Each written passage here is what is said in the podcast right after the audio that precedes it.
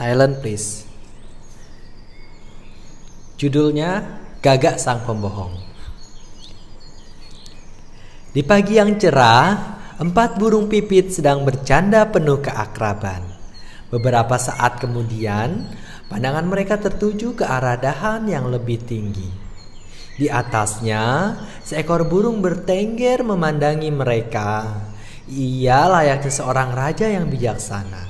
Warna hitam yang membalut tubuhnya semakin membuatnya tampak berwibawa. Hai, burung kecil yang lucu. Aku adalah burung yang sedang tersesat. Aku meninggalkan wilayahku karena di sana banyak pemburu yang mengincar kami. Bolehkah untuk beberapa hari aku tinggal bersama kalian? Aku akan menjadi sahabat terbaik dan siap membantu kalian. Tentu. Burung pipit senang ia langsung mengutarakan masalah yang sering menimpa mereka. Tampaknya mereka sangat percaya kepada Gaga yang siap membantu. Kami sedih sekali. Setiap kali kami pergi mencari makan, telur-telur kami selalu dicuri oleh ular. Baiklah, serahkan saja urusanmu padaku. Silakan kau cari makan dan aku akan menjaga-jaga telur-telurmu tidak dicuri lagi. Dasar burung bodoh. Mereka sama sekali tidak berhati-hati. Padahal aku baru saja dikenalnya. Sekarang saatnya aku menikmati telur-telur ini, kata burung gagak ketika burung pipit telah pergi. Gagak merasa lapar lagi. Tanpa keraguan telur-telur itu disantapnya. Saking lahapnya tidak memudilikan sekitarnya. Tanpa disadari, seekor cecak mengawasi perbuatannya. Hari mulai sore, saatnya burung-burung pipit beristirahat dan kembali ke sarang. Apa yang terjadi ketika mereka tiba? Pipit sungguh terkejut dengan apa yang dilihatnya. Siapakah pelakunya? Ular tak pernah meninggalkan cangkangnya seperti ini. Hai burung pipit, aku sangat kasihan melihatmu. Aku tahu pelakunya adalah gagak yang licik. Aku melihatnya sendiri. Keesokan harinya, gagak menghampiri mereka. Ia tampak bersedih. Maafkan aku burung-burung kecil yang lucu. Saat aku menjaga telur-telurmu, ada burung elang mendatangi telurmu.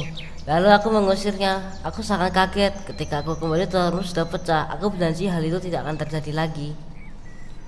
Keempat burung pipit pergi agak jauh dari sarangnya.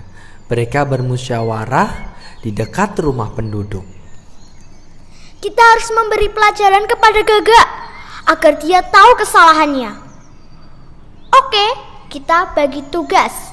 Ada yang menyiapkan tempat dan ada yang mematuk dahan pohon nangka agar getahnya keluar. Ayo kumpulkan getah sebanyak-banyaknya lalu kita taruh di sekeliling sarang. Keesokan harinya, Gagak melaksanakan tugasnya menjaga telur. Di balik semak-semak, burung-burung pipit memperhatikan dengan saksama. Hei, lihat! Gagak itu mulai mendatangi telur-telurmu. Belum sampai gagak di telur itu, tiba-tiba kakinya terasa lengket dan tidak bisa bergerak.